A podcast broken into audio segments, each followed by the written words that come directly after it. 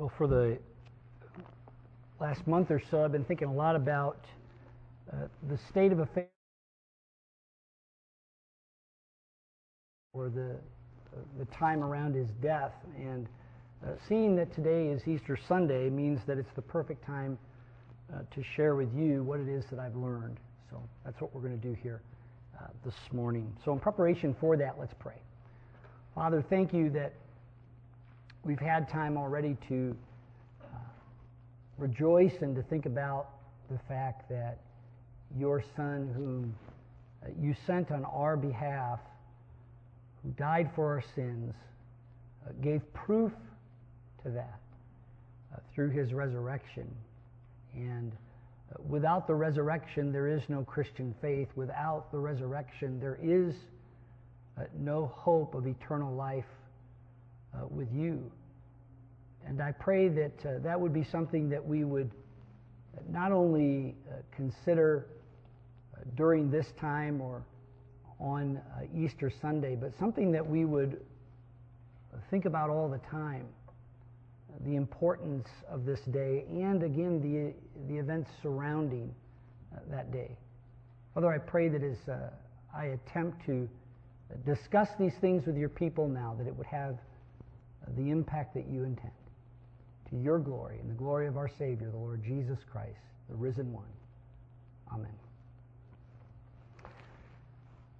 Well, what I'm going to uh, talk about here this morning, um, it's really weird because uh, it was the result of a dream that I had.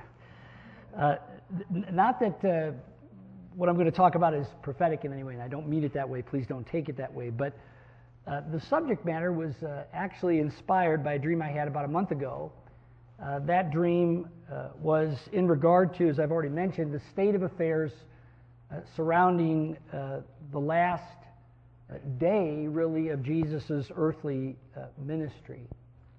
And in that sense, what I've read about for many years in the scripture all of a sudden came to life in this dream. I was, as I remember, one of Jesus' disciples. At least that was the sense that I got in this particular dream is that, uh, that I was there. Uh, though I didn't see Jesus, what I did experience was being affected by what was taking place uh, because of his arrest and death. The dream uh, impacted me so much that when I woke up, which was about at 3 in the morning, I went over to my phone, which is uh, in the kitchen, and I emailed myself the details of that dream uh, so that I could preach on it today because I felt that what it is that uh, I experienced in that dream and what it is that it made me think about uh, were things that are relevant not only to uh, our church and our lives today, uh, but also our belief in the resurrection as a whole. And when I say uh, it, what I'm talking about is the perspective or lessons that were gained through my dreamy consideration of that time and those verses that support it. So, with that in mind, here's the title of our sermon for this morning Three important points. Three important points. Three important points about the lowest point. Three important points about the lowest point, about the lowest point in Christian history. In Christian history.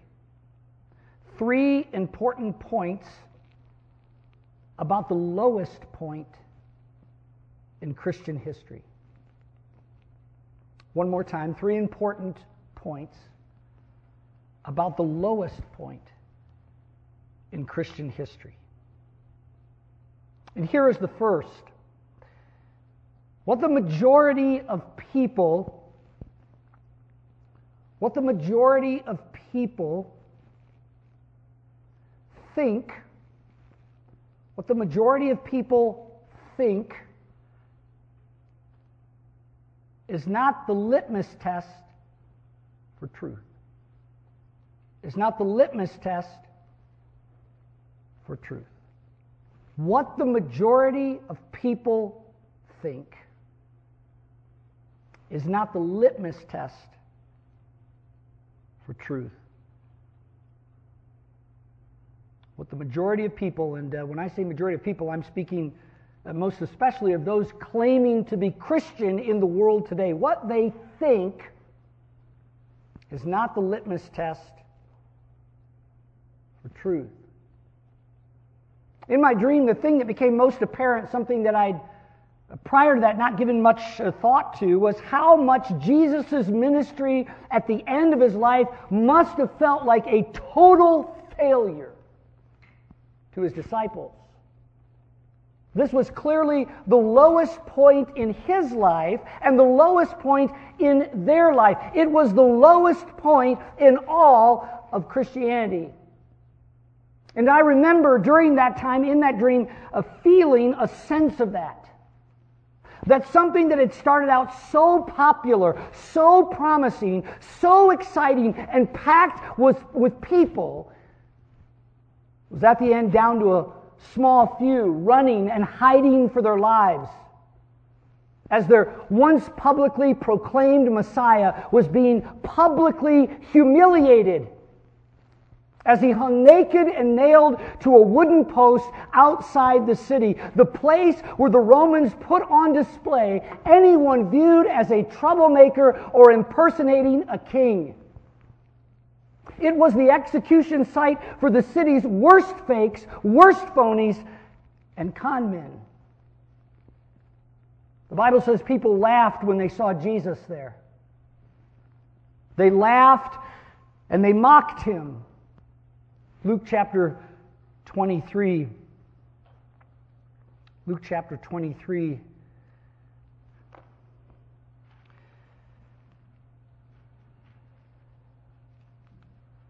Luke chapter 23, verses 35 and 36.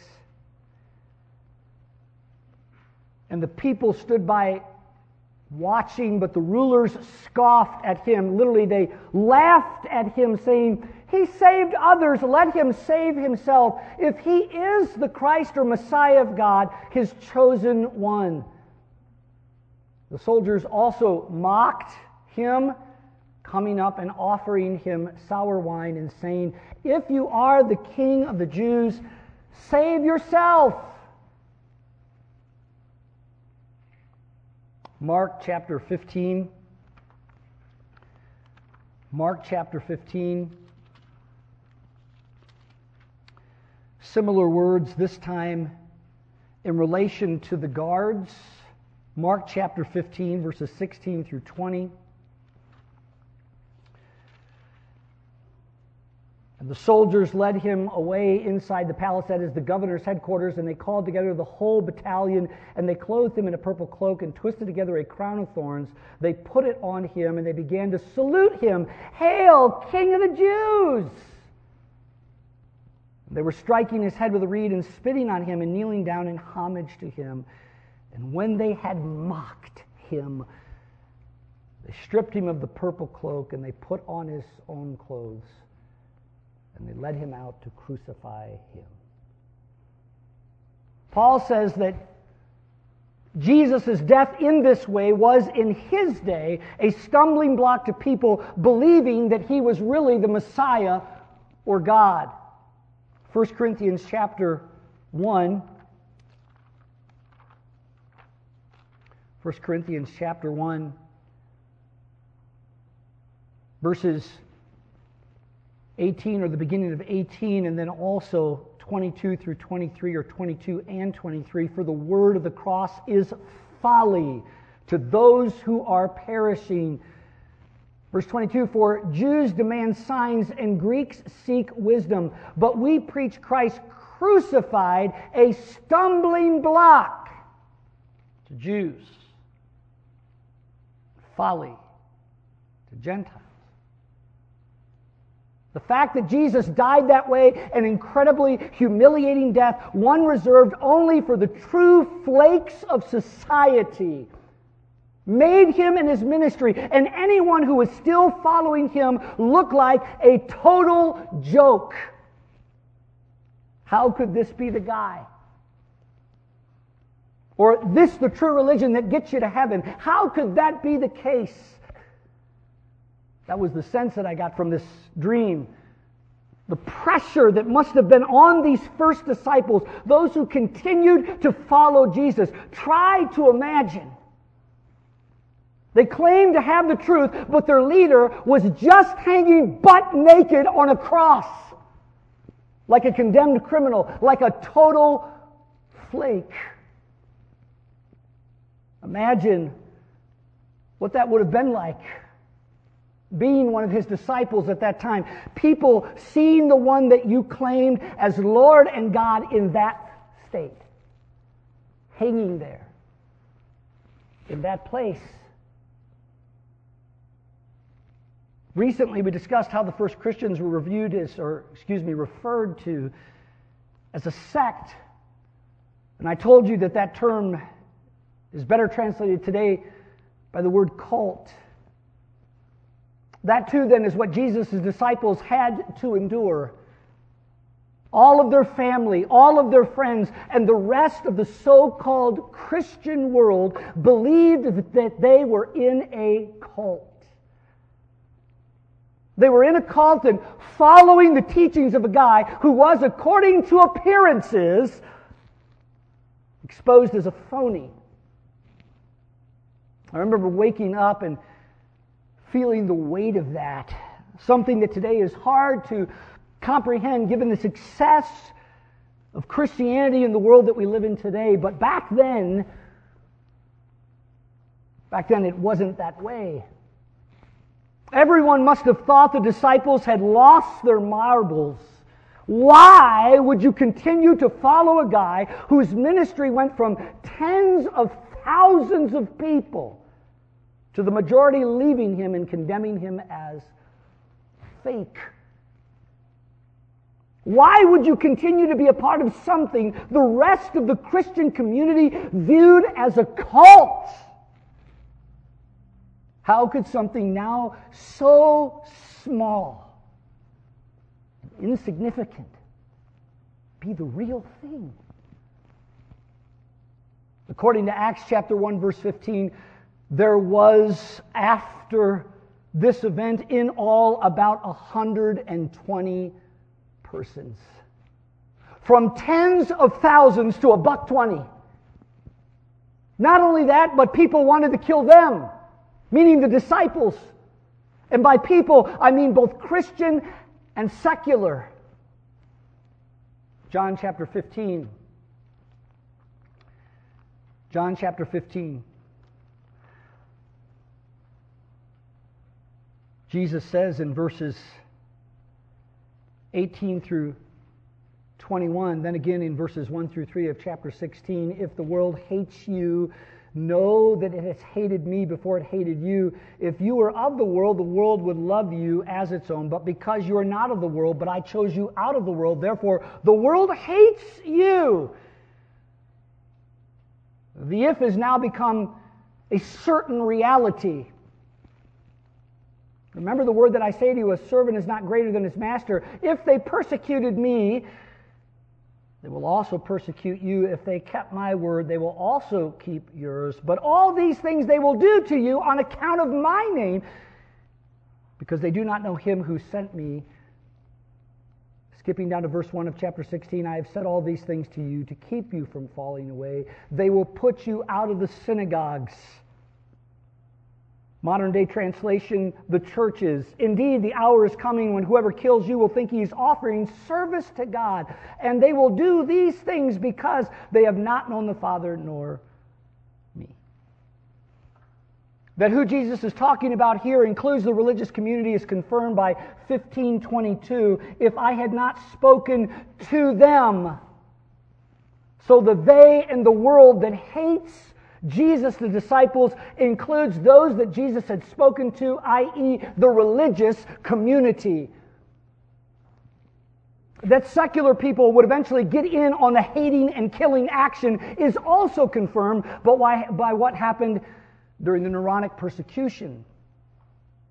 Thousands of Christians brutally tortured and murdered barely 30 years after Jesus' So imagine that. What it must have felt like. being so small, so many having already left you, people now claiming you're a cult, that you got it all wrong, that you're the ones with the wrong gospel, following the wrong God. Can you imagine? Beloved, to some degree, you can. You can. Many of these things experienced by the first disciples are what we here at this church experience. A small band of believers accused of being a cult by others, following a Savior whose gospel is rejected by the majority claiming to follow God. Beloved, we are just like them, the first disciples. Those who stuck with Jesus when the rest of the religious community were rejecting him. By the way, the reason they rejected him then is the same as it is today. They hated his gospel. They wanted easy believism, and Jesus preached faithful obedience to his law. They rejected the true Messiah and called his disciples a cult because they hated righteousness or the need to be practicing righteousness to get to heaven. John chapter 3, verse 19 light, John says, has come into the world speaking of Jesus. But people loved the darkness rather than the light. Why? Because their works, their deeds were which brings me back to my point. What the majority of people think, beloved, most especially those claiming to follow God or be the religious community of our day, is definitely not the litmus test for truth. Not then, not today. Truth, in other words, is not determined by them or their opinions as to what is acceptable or constitutes following God. In the words of Jesus from John 7 24, we are not to judge according to appearances, but according to right judgment. That which is consistent with the scriptures, and that again, irrespective of what the rest of the world thinks. That too, I remember waking up and feeling. So don't be duped. Remember what determines the truth and ignore what doesn't. A dream caused me to realize just how special what we have here really is. In many ways, it is just like what the first disciples had and experienced. If you ask me, that's good company. That's the kind of Christianity we should want to be associated with the first disciples. It may look like a failure to the world, including uh, once more the rest of Christianity, but it is just the opposite. It is instead the most special place on planet Earth. Just like it was. Just like it was back then. Number two. Number two. The most important things. The most important things can be the hardest or least desirable. The most important things the most important things can be the hardest. Can be the hardest or least desirable or least desirable. The most important things can be the hardest, can be the hardest or least desirable. And what I mean by the most important things are the things that will have the greatest impact on your life and the life of others. Those are the things that can be the hardest or the least desirable. Which means this quitting is not an option simply because something this particular lesson was uh, not something I immediately thought of when I woke up, but it came shortly after. As I continued to ponder this first point in the state of affairs in respect to the end of Jesus' earthly ministry, the verse that kept popping up in my head was Luke 22 42. Luke chapter 22, verse 42.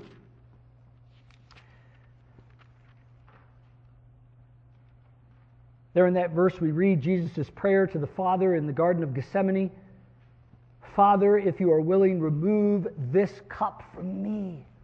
Nevertheless, not my will, but yours be done. And here in this verse, we see not the pressure felt by the disciples during this time, but Jesus himself. Going forward with what was now the plan for accomplishing redemption was not easy for Jesus nor desirable. So much so that he prays not only for strength, but as we see it here, another way. Father, if you are willing, remove this cup from me. There's got to be another way.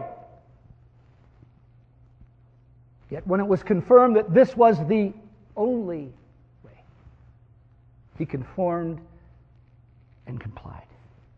In other words, Jesus didn't bail because it was going to be hard or wouldn't feel good.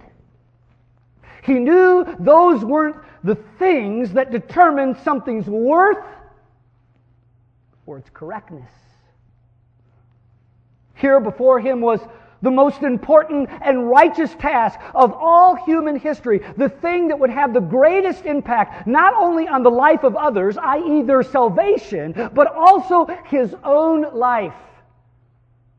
Philippians 2 says that because of his sacrifice, God exalted his name above every name. If this particular task would prove to be the most difficult thing Jesus had ever how often, beloved, do we consider that when it comes to the difficult things in our lives, those may be the most important things in our lives? How often do we think that way? Well, if I had to guess, not often enough.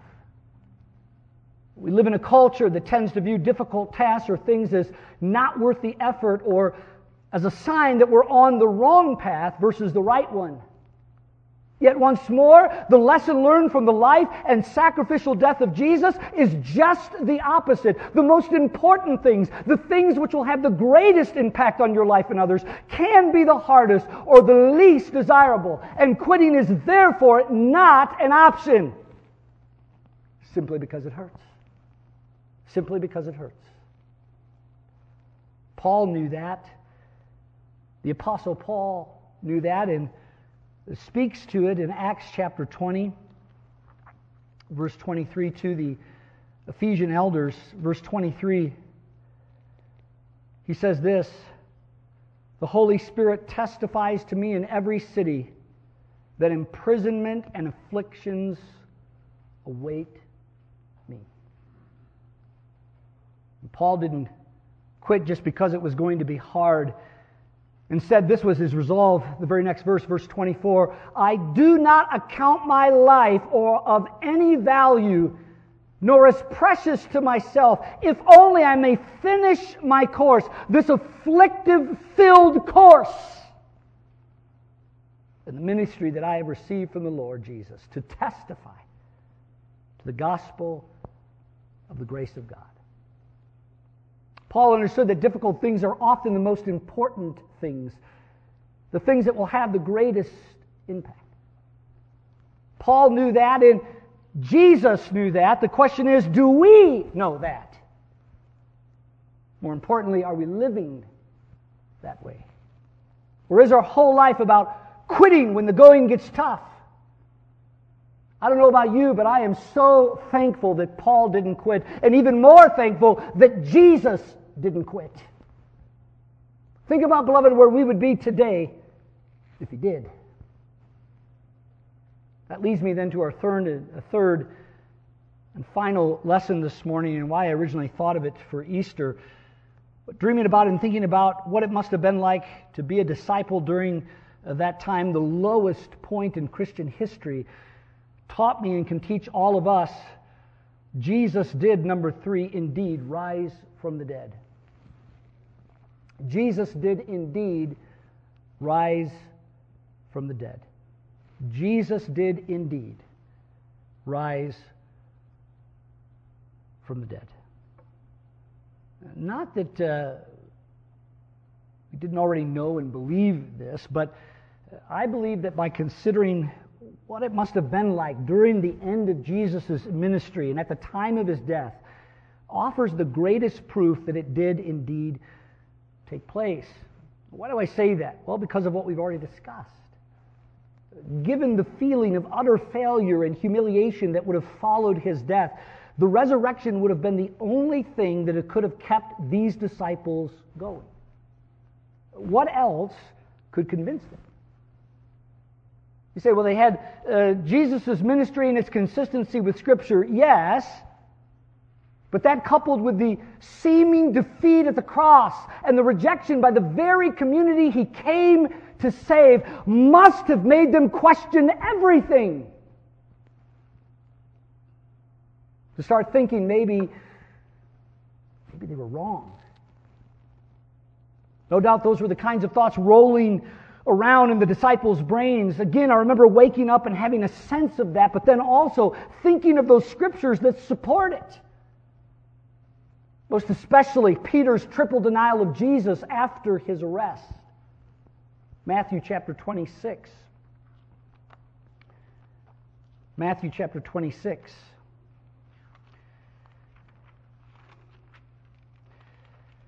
Verses 69 through 75. There we read now Peter was sitting outside in the courtyard, and a servant girl came up to him. This is after Jesus' arrest. He's taken, you may remember, to the house of Caiaphas, who was the uh, father in law, or Annas rather, the father in law of Caiaphas, the high priest at that time. The servant girl came up to him and said, You also were with Jesus the Galilean. But he, meaning Peter, denied it before them all, saying, I do not know what you mean. And when he went out to the entrance, another servant girl saw him, and she said to the bystanders, This man was with Jesus of Nazareth. And again he denied it with an oath, I do not know the man. After a little while, the bystanders came up and said to Peter, Certainly, too, you are one of them, for your accent betrays you. Then he began to invoke a curse on himself and to swear, I do not know the man. And immediately the, roast, the rooster crowed. And Peter remembered the saying of Jesus Before the rooster crows, you will deny me three times. And he went out and he wept bitterly. Think about just for a moment what it is that we just read. From a a psychological or an emotional standpoint, Peter was one screwed up individual. His feelings are telling him, based on everything that is currently going on, that he has followed the wrong guy. Everything is falling apart around him and inside of him. And so, what does he do? He denies Jesus. He denies having anything to do with him. Then he remembers Jesus' words, and his emotions are tossed in the opposite direction. He goes to weeping for what he's done. Uh, Peter was in a major tailspin and he didn't know how to pull out. It must have all seemed in that moment like a bad and very confusing dream, one where you are on the losing side no matter which side you choose. In relation to the rest of the disciples, minus John, Mark chapter 14, verse 50 says that immediately after Jesus' arrest, they, and I quote, all left him and fled. And where did they go? Not to boldly proclaiming his name in the streets, but instead to hiding behind locked doors and fearing the Jews. This is where Jesus finds most of them after his resurrection. John chapter 20. John chapter 20, verses 19 and 20. On the evening of that day, the first day of the week, the doors being locked, where the disciples were for fear of the Jews.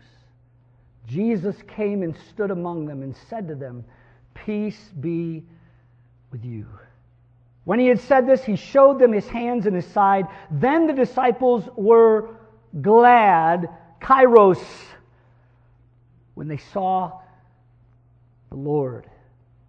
That term, we're glad, kairos, the verbal form, literally, they rejoiced.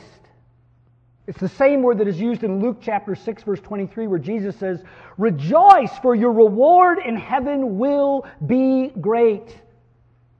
This is therefore more than simple happiness being expressed by the disciples upon now seeing Jesus. It is energy producing elation. In that moment, these guys went from feeling like the world's biggest losers for believing in Jesus to feeling like they just won the world's biggest lotto. All of a sudden, the smallness of their numbers and the large size of the opposition that stood against them didn't matter. Because now they knew for sure they were standing in the right place. They were the ones with the truth. And again, and again, if the resurrection hadn't happened, these guys had not witnessed it, not seen Jesus after he clearly had died, risen and standing before them, then there is no way they would have continued. Once more, imagine their situation. What things must have looked like and felt like when Jesus was arrested and everybody had turned against him. Most importantly, the Jewish community which is the equivalent today of saying the entire Christian community. There was no way, in light of all of that, and whose these guys were not, that they stayed the course. Unless this key event, this miracle of the resurrection, really did happen. No way they become the mighty gospel warriors they ended up being unless Jesus did indeed rise from the dead and they saw it with their own two eyes. They, to me, are therefore the greatest proof that it did happen. Change in their lives from wimps to warriors. That is proof enough for me and should be for you also. Why? Not only because it is the only reasonable conclusion that can be drawn uh, given their less than desirable circumstances, but because there's an even greater blessing promised to those who believe their testimony. John chapter 20, verse 29. Blessed are those who have not seen and yet believed. So then, beloved, who would have thought that the lowest point in all of Christian history would be the prelude to its greatest.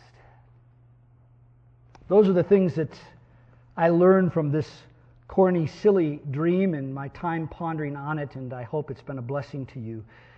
Jesus, our Savior, has risen, beloved. He has risen indeed. Let's pray.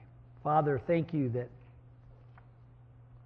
we've had time to uh, consider these historical events again. The lowest point there at our Savior's arrest, at our Lord's death, the things that they must have seen, the things that they must have felt, the words of others, telling them that they were a cult, telling them that they were wrong, the feeling of smallness, the pressure, losing family, losing friends.